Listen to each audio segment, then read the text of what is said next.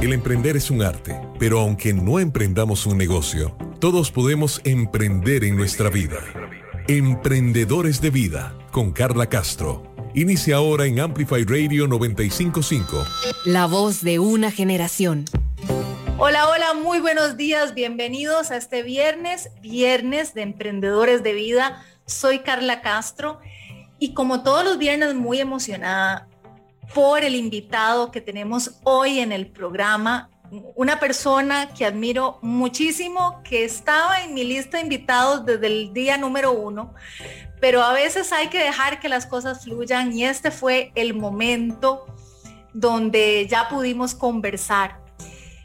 Otto Apuy Sirias requiere una presentación muy, muy larga para resumirles, estamos hablando de un pintor, un dibujante, un escultor, un escritor de novelas y de cuentos, poeta, periodista, artista pionero, él mismo se denomina como artista multimedia y en esta charla van a entender un poco por qué cuando repasemos eh, muchas de sus obras, eh, de sus instalaciones de arte público, que es una eh, de las tantas cosas que ha hecho Otto Apuy, pero lo que es el arte público es algo pues que admiro muchísimo porque queda, queda en la identidad artística de un pueblo, en la identidad artística de un país.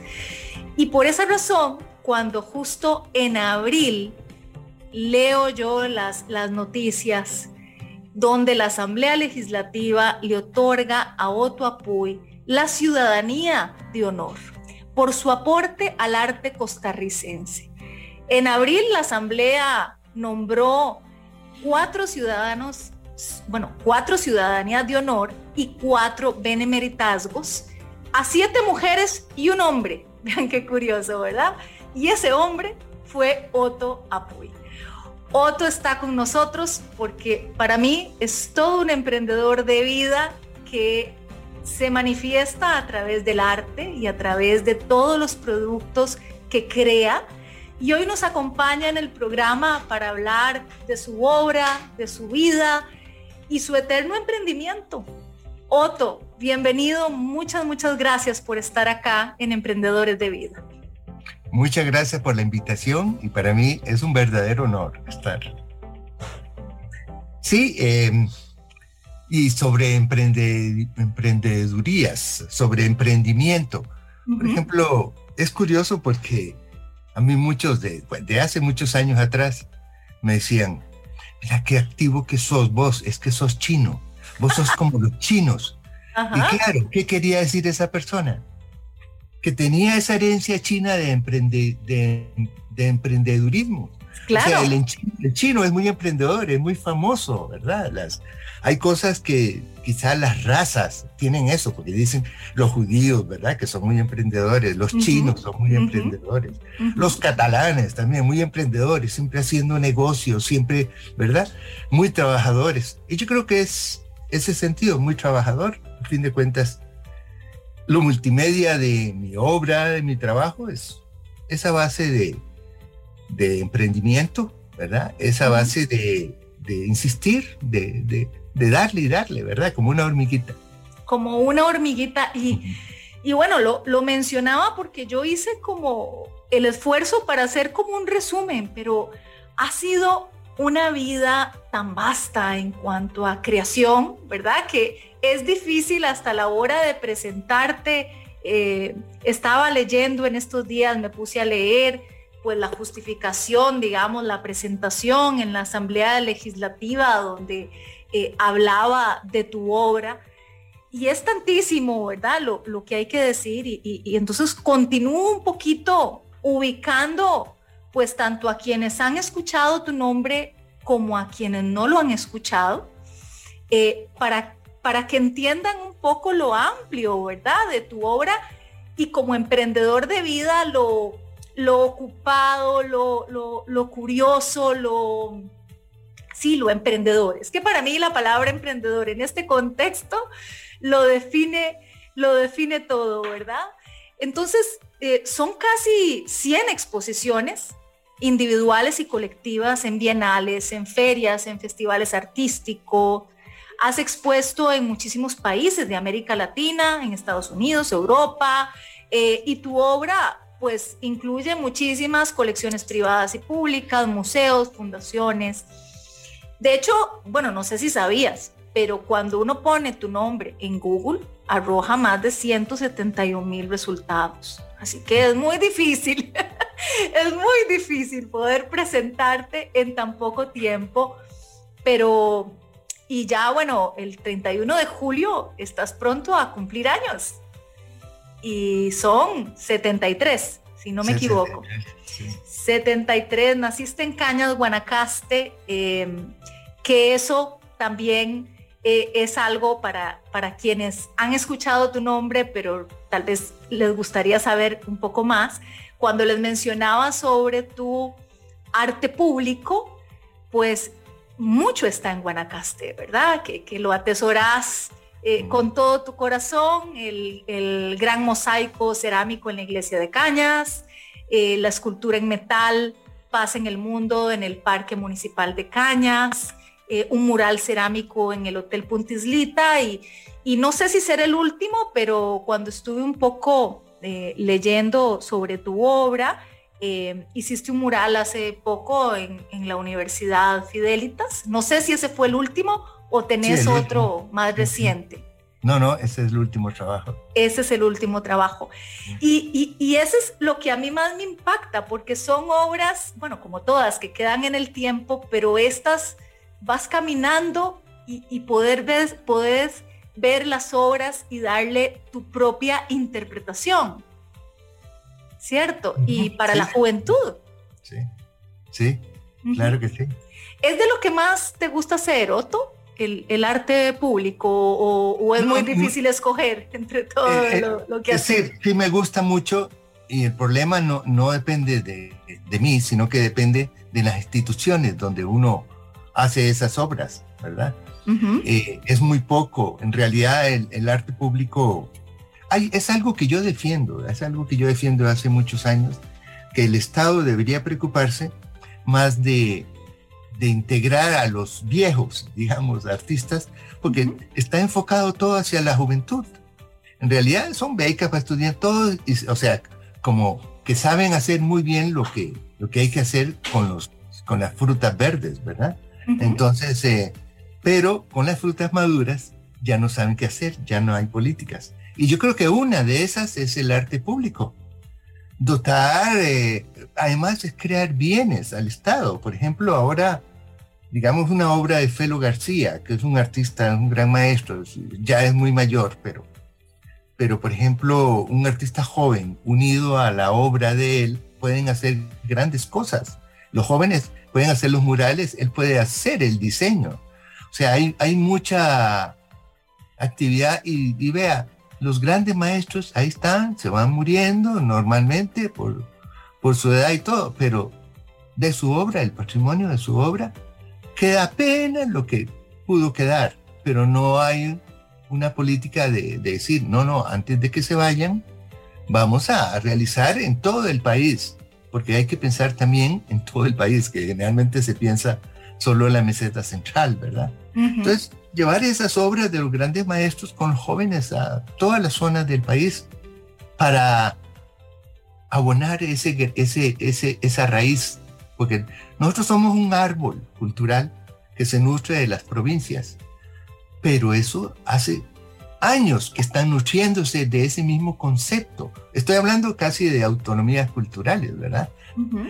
Si se llega a abonar las zonas de irradiación cultural, como Limón, Guanacaste, Golfito, o sea, todas las zonas rurales, entonces ese fruto va a ser mucho mejor, porque se abonan esas esas nutrientes de la cultura nacional. Entonces, el árbol va a ser un árbol más fuerte y más fortalecido. Entonces, el arte público también es un vehículo donde la gente puede recibir gratis el arte. No necesita ir a un museo, no necesita comprar obras para tener en su casa. O sea que en su barrio o en su parque, bueno, en, en las muchas zonas, se podría, podría verse el arte de muchos artistas y gozar de eso, ¿verdad? Y gozarlo libremente con su niño y enseñándole al niño, vea, esta es una pintura de tal señor, etcétera, ¿verdad? eso, eso se está perdiendo y lo estamos perdiendo, e inclusive se está perdiendo el valor económico y el valor para el Estado de eso. ¿verdad? ¿Y no has pensado en, involucrarte, en, generar ese tipo de, políticas? Eh, sí, claro. Eh, ahora se hace un poco más de arte público. Cuando yo hablaba de eso, casi no se hacía. Y lo digo porque vea con cuánto allá hay un movimiento muy fuerte de murales. Y no lo digo que por mí estaba eso, sino porque es, un, es una moda, digamos. O sea, lo ven en televisión y ven que en muchos países hacen esto, entonces también se hace aquí. No lo digo de manera peyorativa, lo, lo, veo, como, como una forma de ver algo que luego hacen aquí y, que es bueno hacerlo porque es positivo. Entonces, eh, la actitud de, de, los jóvenes artistas frente al muralismo es lo que es lo que es más considerado ahora arte público los, digamos, el caso mío de, de, cerámica, de utilizar la cerámica, ya es una cosa más elaborada y es un arte no tan efímero como, como el de las murales en la calle. Es un arte que, que, queda en la institución, ¿verdad? Como, como por ejemplo el caso de la iglesia de Cañas, el caso de, del anfiteatro en la universidad en Heredia de, de Fidelitas. Eh, también la obra mía que está en, el, Parque Central, donde, está la, bandera.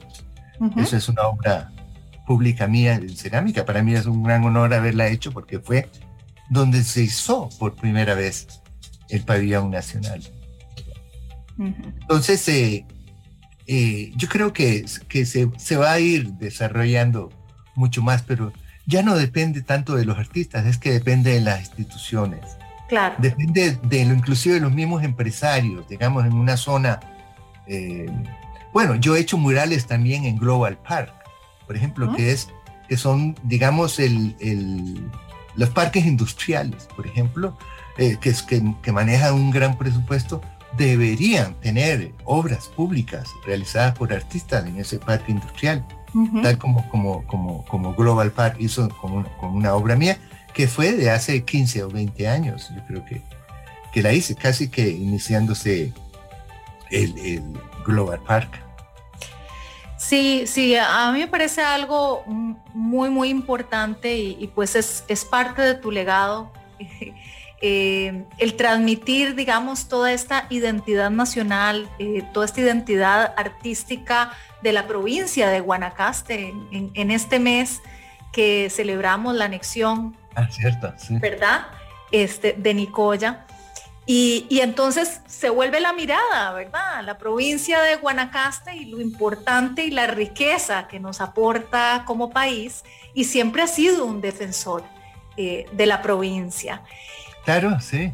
Sí. Una, precisamente uno de los puntos que ya, ya lo mencionaste de mi nombramiento se debe a, al desarrollo de mi trabajo basado en lo guanacasteco. Siempre fue mi idea de que lo guanacasteco, sobre, estoy hablando de estética, digamos, guanacasteca, no se quedara en lo ya hecho, en los mismos, mismos cuentos, etcétera, como que, que, que, está muy bien rescatar eso, pero eh, hay que incentivarlo. O sea, una, una provincia que se queda solamente como, como un recuerdo, su, su cultura, sus danzas, sus, sus, eh, sus dichos, ¿verdad? Todo eso eh, va a tender a quedarse como un, como un recuerdo, nada más, y no algo vivo. Entonces, por eso hay que incentivarlo. Entonces, mi idea era llevar a la contemporaneidad lo guanacasteco, que a la vez es una manera de integrarse al país, es una manera de integrarse al movimiento contemporáneo. Y de hecho, por ejemplo, las cosas que hice yo con las era algo muy guanacasteco, yo hablaba de la jícara como un elemento eh, eh, eh, que habían utilizado los indígenas artísticamente, como, o sea, con las maracas. También lo usaron como plato de comida. también lo usaron como alimento, ¿verdad? El, árbol de jícara también era, el, era donde duerme el venado, es el mejor arbolito que busca el venado. Pero entonces, el elemento simbólico, digamos, de, de representacional, natural de algo, era algo, eso era algo muy guanacasteco, porque se daba también en el trópico seco. Entonces eso me atrajo mucho y entonces, claro, una, de pronto tener una vasija en la mano ya era un testimonio de, de inclusive de los tiempos de ahora, de sostenibilidad, ¿verdad? De mirar hacia nuestras raíces, de, de ver lo natural también como un elemento de, uso. Entonces, eh, eso me gustó, eso me gustó mucho, pero lo que me hace gracia es que como yo soy de los 70, soy de Alcoa y todas esas cosas, eh, yo, yo lo que hacía era una esas cosas, lo hacía como para protestar lo que, lo, lo que era lo peyorativo que se era contra el guanacasteco. A uno lo vacilaban, que uno, ay, guanacasteco, te comenzaban a hacer cosas o, o le, le preguntaban uno dónde estaba el sombrero, dónde estaba el caballo y todas esas cosas.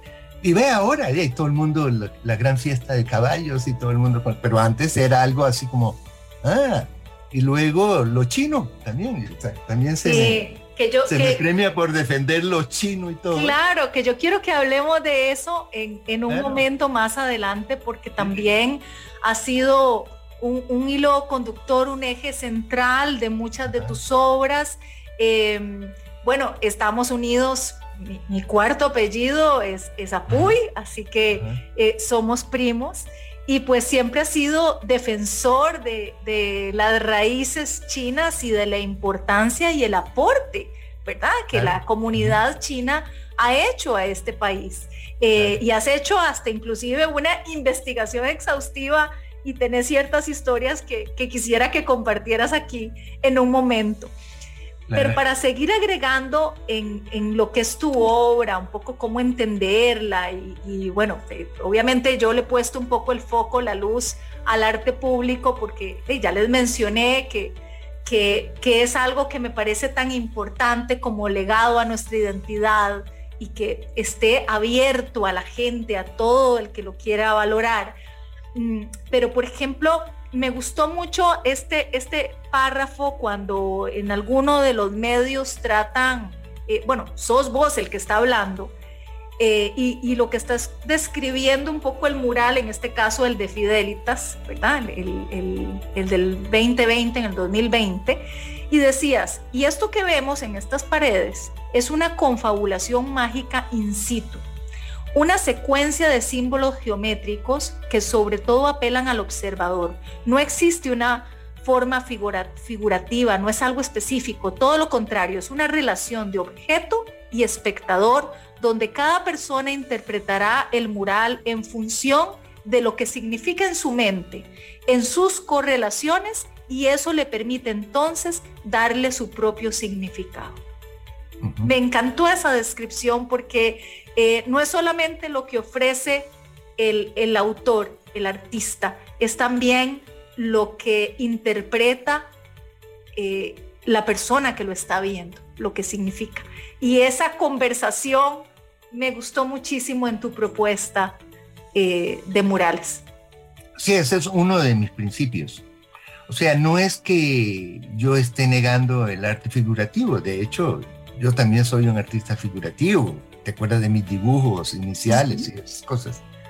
Por el caso de la iglesia, por ejemplo, el caso de la iglesia también es, es muy geométrico y muy abstracto. No hay figuras, digamos, eh, que todas las iglesias tienen, lleno de santos, lleno de gárgolas, lleno de, lleno de angelitos, lleno de... Yo no tengo nada contra esa figuración, pero quise darle a la iglesia como está rodeada de espectadores, está en el puro centro de la ciudad, quise darle esa libertad de, que la gente vea las formas que quiere ver.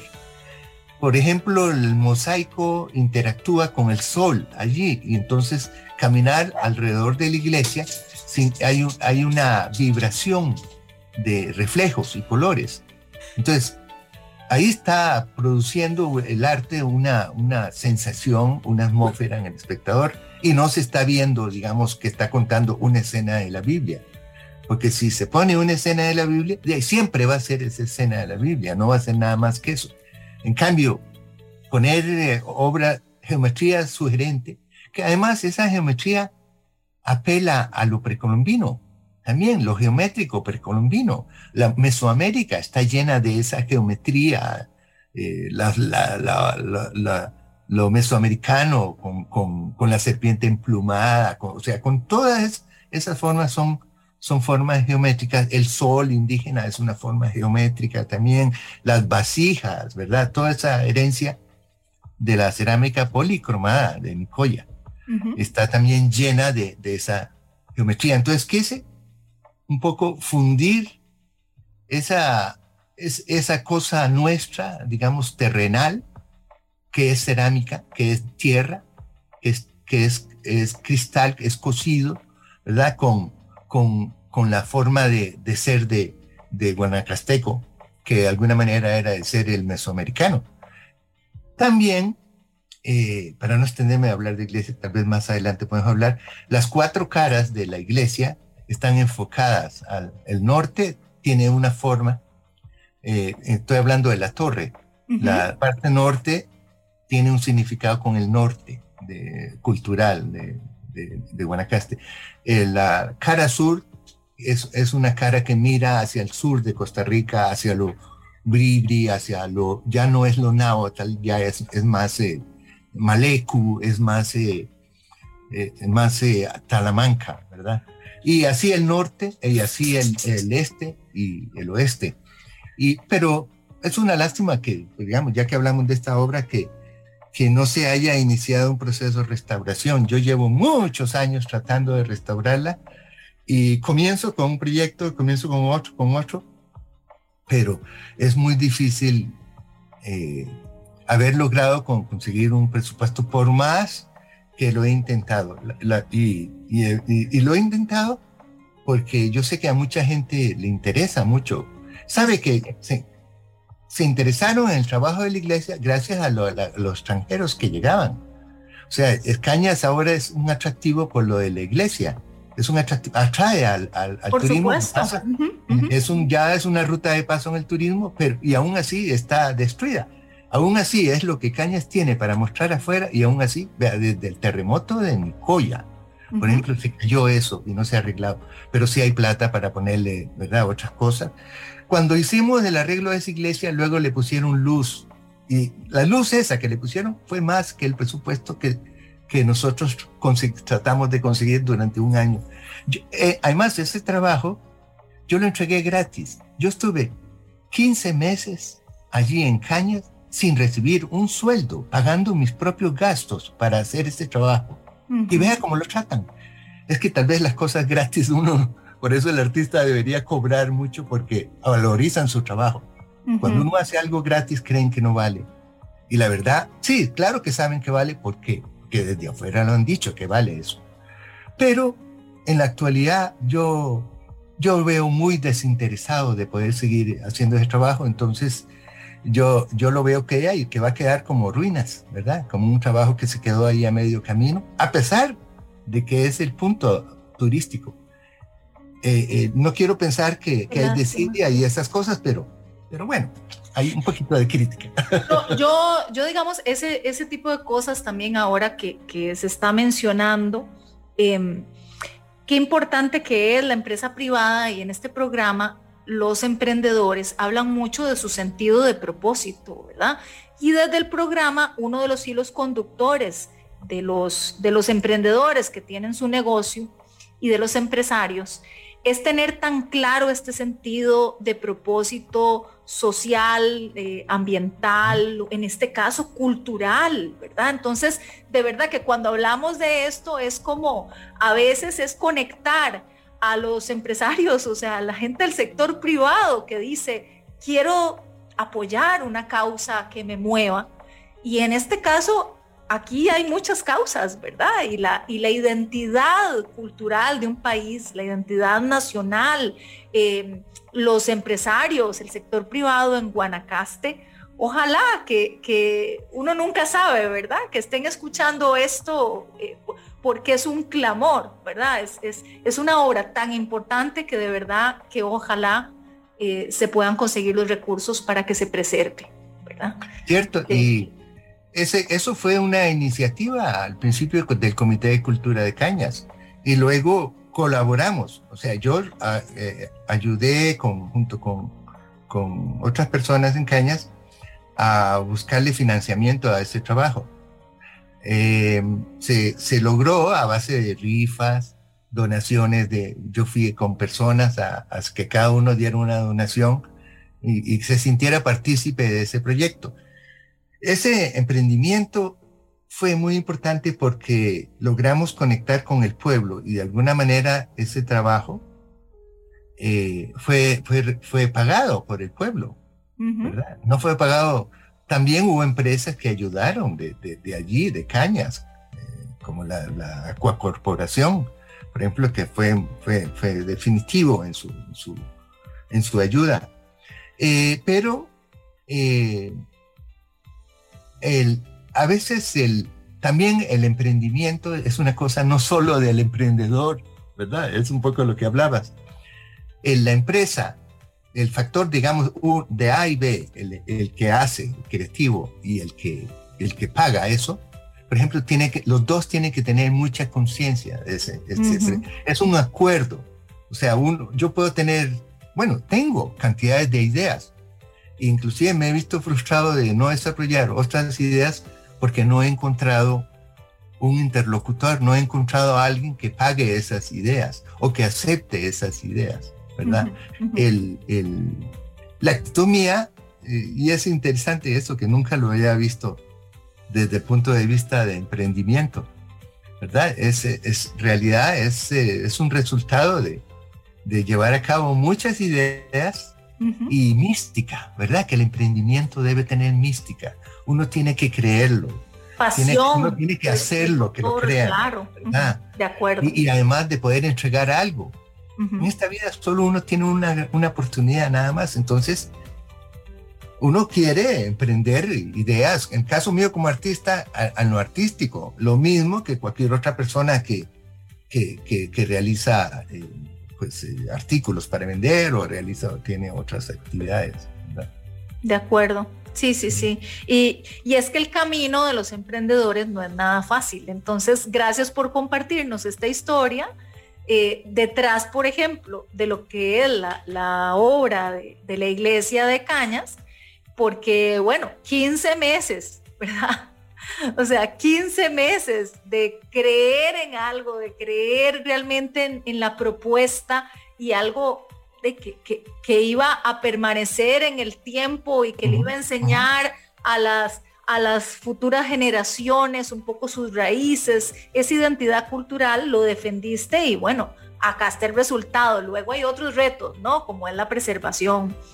Eh, pero ese es el punto del emprendimiento, conocer todos esos obstáculos, porque para quienes escuchan y están pasando en este momento por esos obstáculos, pues se inspiran de saber que gracias a ese motor de continuar, ¿verdad? De tener esa mística, esa pasión, es que se logran hacer las grandes cosas, ¿verdad? Entonces, claro, y, e, y ese emprendimiento, por ejemplo, creó plusvalía alrededor de la iglesia. O sea, los, eh, la gente pasó a los restaurantes, eh, hubo sodas ya más cerca del parque, o sea, todo se volvió mucho más activo gracias a, esa, a ese hecho artístico, a ese emprendimiento que hicimos para, para hacer, eh, hacer la iglesia un objeto artístico, digamos, de, de que tuviera, y a que además que tuviera un buen resultado, porque no, se no solo se buscaba dotar en, este emprendimiento el, el,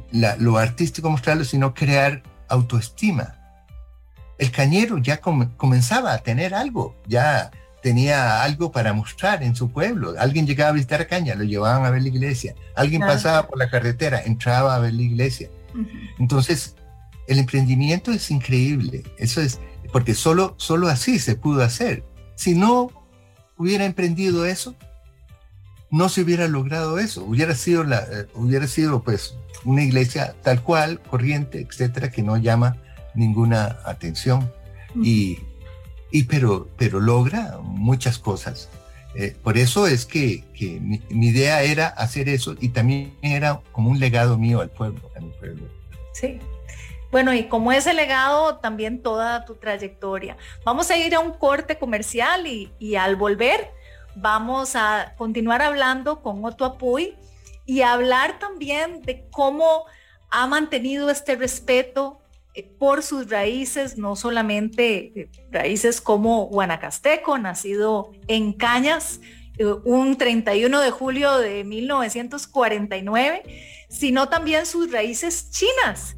Y ya adelantamos un poco de lo emprendedora que es esta cultura china y, vamos a hablar un poco de toda esta obra que tiene que ver con estas raíces chinas eh, y de también de la obra escrita, que, también es muy vasta en la obra de Otto Apuy. Ya volvemos.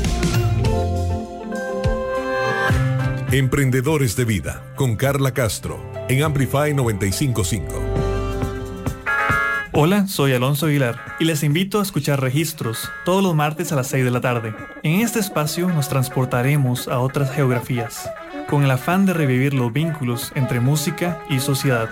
Esperen historias inolvidables, diálogos apasionados y por supuesto, diversidad de música. En Registros, martes a las 6 de la tarde. Por Amplify Radio. La voz de una generación. Si sos de los que les dices salud a los perritos cuando estornudan, te invitamos a escuchar Pelos en la Ropa, un programa conducido por Sofía, una veterinaria dedicada a trabajar con las personas. Y por Diana, una maestra y mamá perruna con miles de dudas animaleras. Juntas comentaremos los chismes e intrigas más jugosas sobre los perros y los gatos. Sintonizanos todos los miércoles de 6 a 6 y media de la tarde por Amplify 955. Nos olfateamos luego. Hola, soy Trejos de Qué Buen Lugar y si les gusta salir a pasear, nos pueden escuchar todos los viernes a las 9 de la mañana por Amplify 955. Amplify Radio es un espacio que amplifica tu mundo. Todos los temas que te interesan y la música, que, te mueve, están aquí. Amplify Radio 955 la voz de una generación. Emprendedores de vida. Emprendedores de vida. En Amplify 955. Y estamos de vuelta aquí en Emprendedores de Vida. Estamos teniendo esta charla magnífica con Otto Apuy Sirias, eh, un pintor, escultor, bueno, es que tiene muchísimos sombreros, ¿verdad? Escritor de múltiples novelas, de cuentos, poeta, periodista, porque somos colegas, eh, habiendo estudiado comunicación, un artista, un artista multimedia en todo el sentido de la palabra. Otto, sobre esas raíces chinas, eh, has investigado tanto, incluso hasta tu propia familia, ¿verdad? Apuy, Siria, les has entregado tanto, ¿verdad? De, no solamente el árbol genealógico, sino también un poco como la historia que tiene que ver incluso con la historia de la fundación, por decirlo así, del pueblo de Cañas y, toda una historia de múltiples negocios, ¿verdad?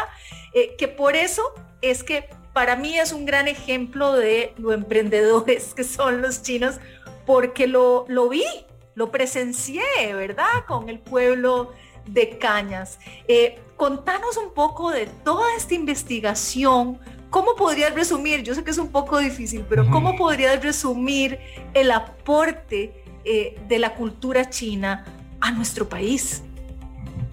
Em, bueno, es la verdad que suena así como muy difícil y muy amplio, pero es, es muy simple y muy natural. A mí, por ejemplo, se me dio, lo, a veces me preguntan, ¿cómo se hizo usted un artista multimedia? Pues, entonces yo les cuento, es que es mi niñez. Yo tuve la, la, suerte, la felicidad de, crecer en, un lugar donde estaba lo guanacasteco y lo chino.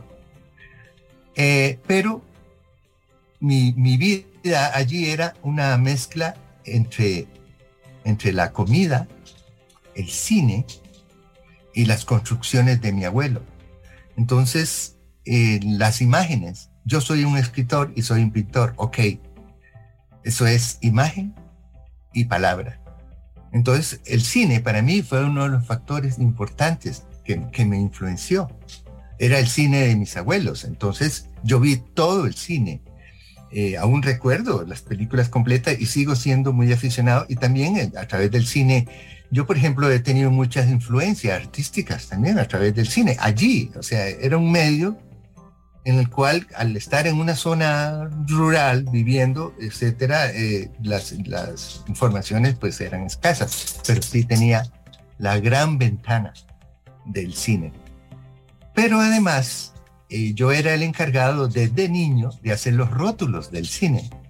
Entonces, claro, eh, me tocaba hacer, por ejemplo, cantinflas. Entonces yo, no llegaron las fotos de cantinflas, entonces tenía que correr yo a dibujar a Cantinflas, digamos, de bombero, o de profesor, o de, bueno, todas esas personajes que interpretó eh, Cantinflas. Y ya lo dibujaba de memoria. Yo ni siquiera necesitaba ver el, el, dibujo o la, caricatura o el de, de, para hacerla, sino que la hacía directamente. Y así, pues así pinté también a, a Hércules, eh, también pinté a Superman, también pinté a, los, a todos los vaqueros, ¿verdad? Aprendí a dibujar caballos, o sea que fuga en cadenas, por ejemplo, yo me acuerdo todavía el dibujo de, de esa película con las manos eh, eh, atadas, ¿verdad? Porque se escaparon de una cárcel. Y, y, y, después pienso, pero no solo eso me influenció a mí, porque mi abuelo vivía construyendo también. Entonces yo crecí entre maderas, entre serruchos, martillos, entonces de ahí viene mi habilidad escultórica. Digamos, yo, eh, yo decía, ¿pero dónde yo aprendí a hacer esto, aprendí a tener lo otro? Y era cierto, que venía del cine y venía de las actividades de mi abuelo. Pero lo natural, digamos, eh, lo guanacasteco venía de mi madre. Mi madre también me contaba historias del Guanacaste antiguo, etcétera, así como los abuelos chinos nos contaban historias también de ellos. Pero eh, había que trabajar, ¿verdad? O sea que eh, era, parte de mi trabajo era hacer eso de los dibujos, etcétera. Parte todos éramos una, un, conjunto, digamos, éramos como una sociedad donde, donde, donde debíamos estudiar, pero también debíamos trabajar, ¿verdad?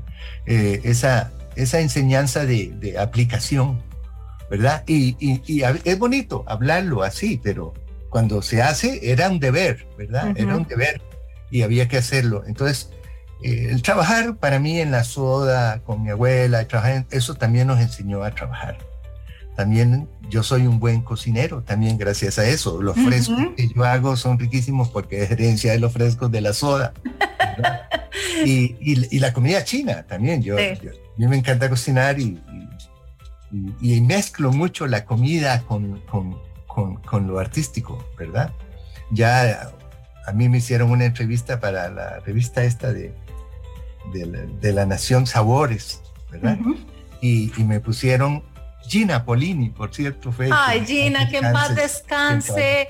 Eh, trabajó con nosotros en la revista. Eh, admirable, una mujer de hierro, le decía yo, porque además deportista, ¿verdad? fue de las primeras mujeres en hacer un, bueno, se llama Iron Man, pero ella es mujer de hierro, ella era Iron Woman. Qué, lindo que la nombras porque qué, gran persona. Entonces tengo un grato recuerdo que ella me puso a cocinar y con las cámaras ahí todo y yo pintando a la vez. Pero hacía como hacía una pintura redonda y a la vez hacía una tortilla española que hacía redonda. Hacía ponía ciertos colores en el verde, entonces ponía vainicas, en lo rojo ponía chile maduros. En la amarillo ponía maduros, amarillos, eh, bananos, etc. Entonces, eh, esa mezcla de color, esa mezcla de... Era como, como tratando de que, de que, que es una sola cosa. El arte, al fin de cuentas, termina siendo una sola cosa. Por eso es que es muy importante para el individuo. Por ejemplo, el, el, el gozar una, una camisa bien diseñada de un emprendedor bien diseñado, es, es, también un gusto, es también un arte. Entonces, emprendarte, yo pues diría que es... Emprendarte. Qué bien, Así le vamos a poner de título acá a este episodio igual, emprendarte. Con otro Entonces esas cosas así multimedias, de, allí vienen, de allí vienen. De, eh, eh, es en la niñez donde uno pues tiene esas grandes influencias, es en la niñez donde, de donde uno le vienen lo bueno y también lo malo. O sea, te vienen los miedos, te vienen las cosas, pero también te vienen las alegrías, etc. eh, el, hecho que yo escribiera también es algo muy natural entre los hermanos. Todos los hermanos escribimos. Es cierto, sí, claro, está, está en la vena. Fernando, el otro, todos escribimos, Ana Rita también escribe poesía, entonces lo que es la... y cantan, excepto, eso es algo que yo no puedo hacer, es cantar, pero tengo buen ritmo, yo puedo tocar tambores, puedo tocar okay. bongoes, pero... Bueno, no se puede todo. Pero ya tengo bastantes hermanos para... para cantar, ya te das cuenta cuando hacen fiestas de la familia, ¿verdad? Que todos comienzan que nadie se despega del karaoke. Entonces, el, el, un artista, por ejemplo, se realiza a base de emprendimiento. ¿Verdad? Eh, eh, para vivir, un artista, para vender su obra, tiene que ser emprendedor, tiene que llegar a... Tiene que hacer... comprador, tiene que ir a buscar los museos, tiene, tiene que hacer exposición. O sea, cada profesión tiene su, su manera especial, ¿verdad? Para poder ser emprendedor. Pero es algo que se lleva en la sangre.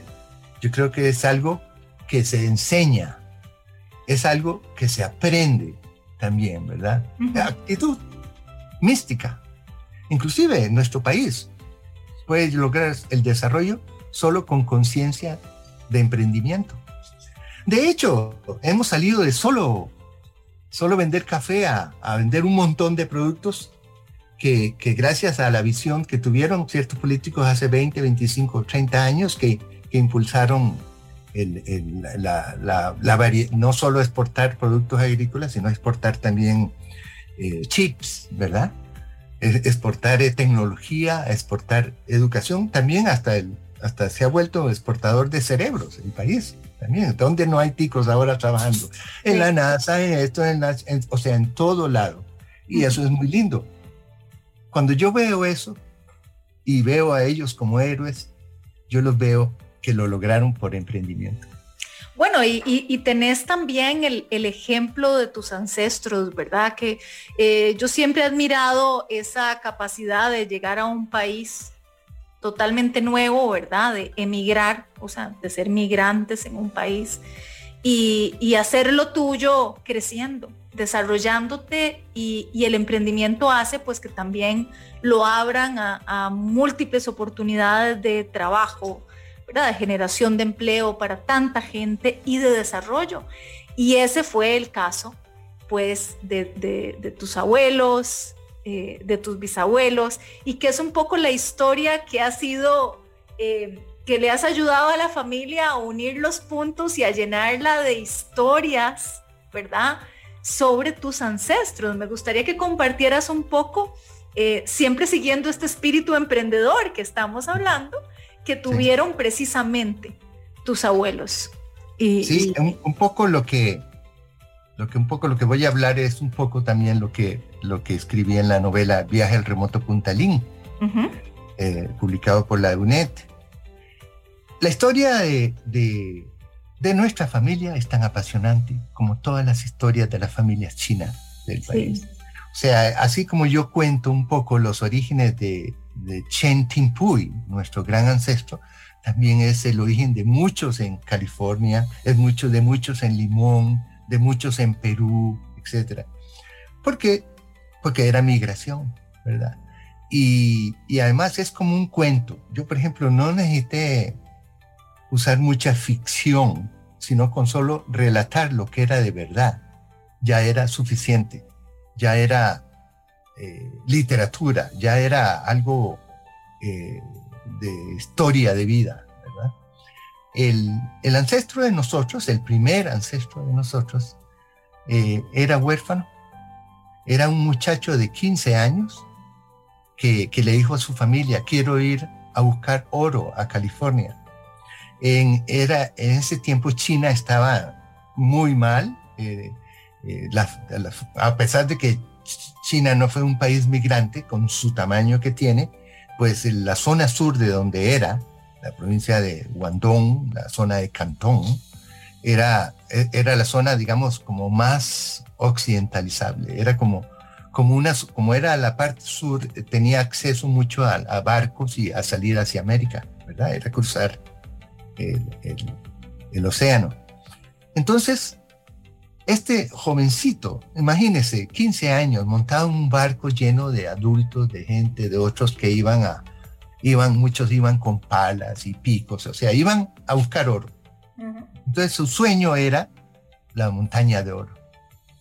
Su sueño era, en China, eso le llamaban, ¿a dónde va usted? Yo voy a la montaña de oro, a buscar la montaña de oro. Entonces, eh, eh, era como decir, si eso existía, pues ahí, yo, ahí voy yo para, para buscarle sustento a la familia. Querían hacerse, que llegar y hacer dinero y volver de nuevo a China y para alimentar su familia y ayudarle a su familia. Entonces fue un viaje, migración también, es un emprendimiento. y ese es el origen de muchas poblaciones y de muchos países, ¿verdad? Eh, entonces llegó, cuando llegaron a California, le dicen, no puede entrar, está prohibida la entrada de asiáticos a, los Estados Unidos. En ese momento, poco habían prohibido la entrada de, de, orientales, chinos propiamente. Entonces, eh, él no tenía conocidos allí en, San Francisco, no, tenía, no podía bajarse imagínate lo que es la frustración que puede haber sentido este jovencito que buscaba su montaña de oro. 15 años. Y 15 años. Bueno, entonces le dijeron, eh, no se preocupe, nosotros le dejamos en Punta Arenas, más al sur, porque el barco,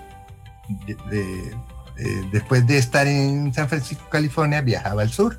viajaba por el eh, México, eh, pasaba a Punta Arenas y después eh, a, a, Perú, ¿verdad? Por eso es que Perú, por eso Costa Rica, por eso tienen muchos, son de los países que tienen más eh, migración china, por, por el mar, por ese itinerario, ¿verdad? El Pacífico, el, litoral Pacífico. Entonces lo dejaron en Punta Arenas y, y le dijeron, vea, de aquí a Punta Arenas no está muy lejos, de aquí usted después se puede ir hacia California, ¿verdad? Entonces dijo, bueno, de ahí no le quedaba otra. Entonces llegó a Punta Arenas sin nada, ¿verdad? Sin nada. Y, comenzó a, primero que logró poder quedarse allí en Punta Arenas, entonces se constituyó en uno de los primeros chinos en quedarse en Punta Arenas. De hecho, fundó la Asociación de, de chinos puntarenenses, o sea, ya, le, ya logró darle un carácter de, legal a, los chinos allí, los, a sus, los que estaban. Entonces ahí fue creciendo, pero curiosamente, 10 eh, años después, eh, ya, ya había hecho dinero ya había puesto restaurantes, eh, como emprendedor que es, ¿verdad? Los chinos, sí, hoy comenzó vendiendo verduras, comenzó poniendo esos negocitos, después llegó en el mercado a poner algo, después logró montarse el restaurante y después compró fincas, después eh, compró, ganado y comenzó a desarrollarse. O sea, eh, estoy hablando de este primer ancestro que fue el papá de Hilda Chen Apuy también. Okay. Una, una, una, gran artista. De, claro de, chinos, y destacada profesora de la universidad, inclusive fue la, una de las primeras en América Latina de, estar escribiendo sobre, sobre, eh, sobre los chinos y los chinos latinoamericanos y los chinos mundial, etc. En Punta Arenas, tiempo después, eh, eh, este ancestro de nosotros diría que en Punta Arenas encontró su montaña de oro Dijo, vea, no, no la encontré en California donde, donde no me frustré y no pude algo, pero la encontré en Punta Arenas. Y ahí comenzó esa historia tan linda, porque cuando ya tuvo algo de dinero quiso casarse con una china, entonces emprendió viaje a China. Él allí en China eh, eh, pues era famoso, fue como decir, el que regresa triunfador, ¿verdad? De las Américas. Llegó, porque llegó con su dinerito tal cual como para poder comprarse casas, para casarse. Entonces se casó, se casó la primera, la primera vez, porque se casó varias veces, pero cuando regresó a Punta Arenas, se trajo a, tres primos, que eran Chentimpuy, que era ya nuestro bisabuelo. O sea, nuestro bisabuelo y dos hermanos de los bisabuelos. Entonces, así fue como nuestro bisabuelo llegó a tatarabuelo tuyo. Tatarabuelo mío. Sí, llegó a, a Punta Arenas. Y, de ahí comenzó a trabajar. Un poco ellos traían algo de ahorros, ¿verdad? Pero ahí comenzó a trabajar en un restaurante, fue ahorrando y, viajó por, por el río eh, Bebedero, de ahí de Punta Arenas, y llegó a Cañas. Y le gustó Cañas. Entonces se estableció en Cañas. ¿Qué Cañas en, aquella época? ¿Qué pudo haber sido? habían 400 habitantes, una cosa así era. Y fue el primer chino en llegar allí y entonces ahí comenzó a, tener trabajos, por ejemplo, que eran un poco de la época. Entonces tenía, entonces pensó en trabajar, empezó a trabajar con, con juntas de bueyes. Entonces hacía transportes de cañas a bebedero, ¿verdad? Entonces cuando llegaban los barcos a bebedero, entonces toda esa mercancía que entraba, no solo entraba caña, sino que entraba para las juntas, entraba para Tilarán, entraba para Liberia, entraba para Bagaces. Llegó, dicen que llegó a tener 50 yuntas de bueyes. O sea, para eso tenía una finca, solo una finca tenía solo para tener los bueyes, imagínate, tener 100 bueyes. Entonces con eso entonces mandaba a bagaces, porque nosotros en la familia tenemos cartas donde, donde inclusive dice, le mandamos tantas garrafas de guaro, tantas, tantas cosas de canfín, tanto, ¿verdad? Todas, tantas palas, tantas eh, tabaco, por ejemplo, todas esas, todas esas cosas. Entonces ahí comenzó a, comer, a como esa hormiguita, a vender, comprar, vender, importar, vender, comprar, comprar terrenos en cañas. Eh, entonces fue, fue, fue un inversionista. También emprender también es invertir. Por supuesto. ¿Verdad? Eh, la educación es también una inversión. Entonces él pensó, bueno, aquí de ahora lo que voy a hacer es yo que mis hijos van a estudiar, ¿verdad? Porque para el chino es muy importante poner a sus hijos a estudiar y ojalá en los mejores escuelas o colegios, ¿verdad? Entonces, eh, fue que, digamos, cuando el gran sueño de, mi bisabuelo fue que quería tener un médico, entonces nuestro tío José León, ¿verdad? Logró estudiar eh, me, pero, pero vea, pero vendiendo chapsu y vendiendo esto, vendiendo tiquetes aquí y allá. Teniendo el primer restaurante, digamos, la soda en cañas, el cine, que, que Dos me gustó mucho esa historia de, de, tus inicios como dibujante, fueron para promover la función que iba a haber en el cine de cañas. Sí. Entonces, eh, esa historia, digamos, va paralela a esa mística china, ¿verdad? Emprender es trabajar, eh, ahorrar, invertir, etcétera, ¿verdad? Así fue así que, que de ahí que llegó a, tener esta familia tan grande, una descendencia tan grande, que inclusive no solo está en todo Costa Rica, sino que está en América por muchos lados, en Europa por muchos lados. O sea que su viaje, desde aquel primer viaje de ese primer ancestro que era huérfano, imagínense, llega a tener ahora creo que no sé si somos como 700 descendientes de, él. Ajá. Imagínate. El que más puede saber eso, creo que sos vos. Sí, Por toda la investigación y todo lo que nos has aportado. Entonces la historia de, esa novela es un poco e, es, historia, ¿verdad? Claro que en la, en la novela narro eh, eso que yo defino como lo, lo que es algo, el maravillosismo chino guanacasteco que es esa, parte donde, por ejemplo, eh, donde Buda era al lado de Cristo, ¿verdad? Donde, donde la, la, religión se hizo una sola, porque por el taoísmo, o sea que que encontraron en, en, la religión, por ejemplo, encontraron un, vehículo muy importante para unir sus creencias. Entonces, Ubita, que así le llamábamos a nuestra abuelita, nos, nos, nos hablaba de la mona, por ejemplo, que era guanacasteca, pero nos hablaba también de otra, de otra mona que era la china, ¿no? Entonces, cuando no queríamos que nosotros nos enteráramos de algo, hablaba en chino, hablaba, bueno, en cantonés con, con, con, su esposo para que no nos enteráramos, ¿verdad? Pero nosotros ya sabíamos las ciertas palabras, entonces, ¿eh? ah, entonces la, la, la vida de nosotros fue entre lo guanacasteco, ¿verdad? Vernacular, así, y los chinos, pero eran chinos con sombrero de lona, ¿verdad? Con sombrero guanacasteco. eran, eran chinos. Eh, además, eh, el, ese, esa parte de desarrollo ayudó mucho al desarrollo mismo de Cañas, ¿verdad? Porque hubo emprendimiento, entonces creó empleados, creó eh, gente para trabajar, no solo en lo agrícola, sino que haciendo helados, ¿verdad? Gente cuidando esto, o sea, tenía muchos empleados, gente que salían, chiquillos que salían a vender helados por la calle con, sus carritos, ¿verdad? Que, que, Vito los diseñó. Pero era interesante cómo desarrollaron, por ejemplo, una fábrica de helados, una fábrica de hielo, tenían dos cines, habían eh, sodas, habían eh, eh, tiendas, artículos de ropa. Entonces, era una vida muy dinámica.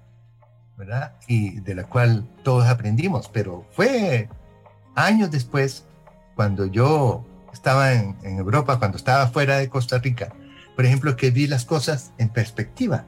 Claro. Porque es muy importante viajar uno, cuando uno viaja y, y estás eh, fuera del país, largas estadías, logras tener una visión de perspectiva de tu pueblo. Entonces comencé a reconocer esas cosas, comencé a ver a, a los abuelos trabajando eso comencé a pensar en su vida. y yo también era un viajero, estaba en España, había viajado, entonces pensé a ellos como viajeros. Entonces es el tiempo, ¿verdad? El tiempo me hizo ver, claro, y de, ahí nacieron mis primeros dibujos, ¿verdad? Claro, dibujando esas cosas. Sí. Ah, esa habilidad mía para, para la carpintería, ya, ya sé de dónde viene. Esa habilidad mía para, la, para cocinar, ya sé de dónde viene pero sobre todo es el orden y la mística y la entrega, ¿verdad? Simplemente yo creo que emprendimiento era un sueño. El sueño de mi abuelo de emprendimiento era un sueño. O sea, emprender es soñar. Sí. Y actuar, y, em, eh, porque el emprendedor actúa, eh, sueña en acción, por decirlo así. Entonces, es tan vasta la creación independientemente de si funcionó o no funcionó, eh, si se va mejorando, es una constante creación, transformación eh, en movimiento. Claro, y la filosofía, por ejemplo, es que el, Confucio, por ejemplo, si, si, lees a Confucio te das cuenta que, que era muy emprendedor. Por ejemplo, que él decía, si quieres hacer un viaje, no lo pienses. Si das el primer paso, ya has emprendido el viaje. ¿Eh? Si encuentras un trabajo que te gusta, ya no necesitas trabajar, ¿verdad? O sea, como que es, y véanlo ustedes, todos los paisanos chinos en su trabajo, en su cocina, ahí están felices haciendo con sus woks, cocinando, ¿verdad? ¿Eh? Felices jugando cartas de la noche o jugando macho. entonces es, eso es la felicidad se consigue con el emprendimiento, pero también con un sueño por realizarse. Así es, emprender haciendo, y ya que nos estamos moviendo como en estas líneas de tiempo, y gracias por todas estas historias eh, del pasado, de tus raíces, ¿verdad? Que has impregnado en tu obra. Si nos moviéramos al futuro, a ese legado, eh, ¿cómo, ¿cómo te gustaría que le contaran a un niño acerca de tu obra? ¿Cuál es ese legado que te parece a vos lo más importante? Eh, es más, y te lo pongo así, si tuvieras que escoger un libro que has escrito, una obra, eh, digamos en la parte de, arte público, ¿cuáles serían e, esas partes que compondrían el, legado que te gustaría dejar eh, si se lo estuvieran describiendo a un niño o una niña?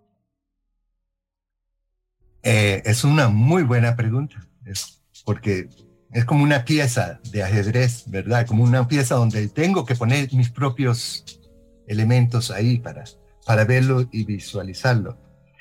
Em, digamos, en mis libros eh, hay muchas cosas que yo he pensado y están ahí escritas que donde podrían estar esas frases, pero yo siempre lo he pensado, ¿cuál será alguna de estas frases las que van a poner en mi lápida? si ponen una frase en mi lápida. Pero pensaba que, que para mí lo importante eh, no es, hablando de, de una pintura mía, por ejemplo, de esa pintura que dices tú que quieres que se, que se conserve. Esa pintura me gustaría que la recordaran no como, como, como que se debe pintar eso, no como que los artistas van a, pintar como pintaba Otto Apuy, ¿no? Yo no quiero un poco ser recordado como un influenciador o un influencer, ¿verdad? De esa imagen, sino de la actitud. O sea, lo que yo quiero enseñar es, con mi arte conceptual, es que hay muchas vías para expresarse artísticamente. Que eso es una de las premisas que yo tuve desde los años 70.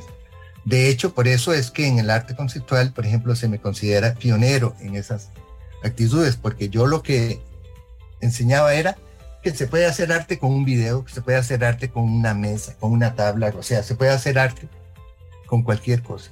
No, no, no porque es óleo y porque es una tela de pintar y se pinta, ya eso es el arte, es la pintura. No, la pintura es mucho más que eso. Entonces, es un poco eso lo que he querido es, sí, Otto fue, mostró aperturas hacia el arte contemporáneo. Entonces, ese es para mí es eh, mi mejor legado y la mejor comprensión hacia mi obra. No, no vamos a pintar eh, como él pinta esas cosas, sino él enseñó que se debe pintar con esto y con lo otro, con lo otro. Dio confianza para eso, ¿verdad? Es un poco la, influencia de la iglesia también en cerámica. Si, no sé si has visto que esa iglesia irradió una gran influencia en todo el país. A partir de esa, de eso, que vieron que la cerámica trencadís, como se llama esa técnica en catalán, que fue algo que yo estudié en Barcelona, esa, esa quebrar la cerámica es estrencarla, es como quebrarla, ¿verdad? En catalán. Entonces, usar ese, ese medio de, expresión con la cerámica fue, le, dio ideas a mucha gente. No en cuanto que van a hacerlo como yo, porque todo el que use eso se parece a lo mío, sino se parece a la técnica. Entonces, lo que dice esa iglesia, lo que irradió, aparte de su espiritualidad y su estética, irradió una forma de, constructiva, podríamos decirlo. Inclusive se hizo en pisos, mucha gente luz. Ve, hay gente que hace eso con mesas, las, vende, hay gente que... O sea, que, que abrió un campo de trabajo, abrió una posibilidad de, que se podía trabajar con la cerámica de esa manera. Antes era solo el cuadrado y solo el cuadrado y nada más. Ahora, cambio uno quebrándola, podía hacer formas, podía hacer esto, lo otro, ¿verdad? Que no estoy hablando que yo haya descubierto eso, no, eso, digamos, es una cosa que ha existido siempre, pero uno de los más conocidos es Gaudí. Yo me imagino que ya en Barça, eh, eh, ahí existen las grandes eh, obras de él.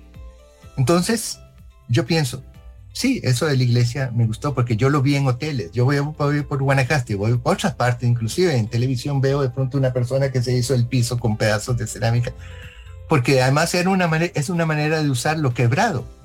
Cuando tienes esa se quiebra, entonces puedes usarlas. O sea, es que ese, se, se puede reutilizar esa cerámica. ¿no? Eh, entonces, e, eso, imagínense, está generado por una actitud artística. Entonces también eso es eh, emprendimiento. Bueno, pues entonces eh, tu legado está en este emprendarte, en este emprendimiento, eh, en tu obra constante, en este emprendimiento de irse al pasado, buscar las raíces de a dónde viene ese espíritu emprendedor, de esa fusión entre eh, la cultura china y todo su emprendimiento eh, como migrantes, ¿verdad? En este país y también dar una identidad y un sentido eh, a Guanacaste, que es tu tierra. Naciste en Cañas, Guanacaste, y pues te has encargado de poner muy en alto eh, a los guanacastecos y bueno, súper, súper orgullosa de tu trabajo, eh, agradecida de que la Asamblea Legislativa te diera esta ciudadanía de honor porque todavía más visibiliza, ¿verdad? Este, este interés, este espíritu que vos estás diciendo, que ojalá ese sea el legado, ¿verdad? Este espíritu de constante movimiento y de constante creación eh, desde tus raíces hasta multiplataforma, ¿verdad? Para aprovechar cualquier eh, medio, digamos, de expresión para contar una historia y has contado muchas. Otto, muchísimas gracias por, participar de esta charla.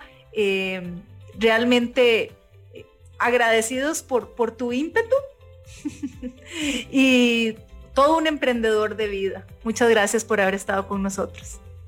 No, muchas gracias Carla, por la invitación. Para mí es un honor estar. Yo, yo siempre he oído la radio, ¿verdad? 95.5 la hemos oído por años, de años, de años. Inclusive hemos seguido su evolución y, y, lo sigo oyendo. O sea, en mi taller, la radio siempre es muy importante. Y también, así como la oportunidad de poder dirigirme a, la gente, al público costarricense y, y, hablar mucho de ese granito de arena mío, que, que, yo lo veo no solo como algo muy propio, sino que, que también lo celebra una provincia, también lo celebra una familia, también lo celebra el guanacasteco, el chino, ¿verdad? Eh, eso, eso es bonito porque no es una cosa que se queda allí solamente en uno. Muchísimas gracias, Otto. Otto Apuy en Emprendedores de Vida. Recuerden que eh, esta entrevista queda guardada en el podcast de Amplify. Ingresan a la página de amplifyradio.com. Ahí podcast, el programa Emprendedores de Vida y pueden escuchar esta charla completa. Así también lo ubican en Spotify o en todas las plataformas de podcast como son Apple Podcast, Google Podcast. Y pues lo lindo de este producto digital que se llama podcast es que esta charla que acabamos de tener se guarda en el tiempo y la pueden escuchar completa con todas estas historias que nos ha compartido Otto de sus orígenes, de sus raíces, eh, hasta esta parte de dónde nacieron sus primeros dibujos, que eso no lo sabía, eh, y del énfasis como emprendedor que ya es una cosa de familia y que viene en sus genes. Otto Apuy. Bueno, y a ustedes muchas gracias por la sintonía. Nos vemos como todos los viernes, nos escuchamos más bien aquí por este medio maravilloso que es la radio y ahora el podcast. Y como siempre les digo, más que un buenos días, que tengan siempre muy buena vida. Llegamos al final de Emprendedores de Vida, un espacio con contenido para nutrir tu cuerpo, alma y mente. Carla Castro vuelve el próximo viernes a las 7 de la mañana. Emprendedores de Vida, por Amplify Radio 955. La voz de una generación.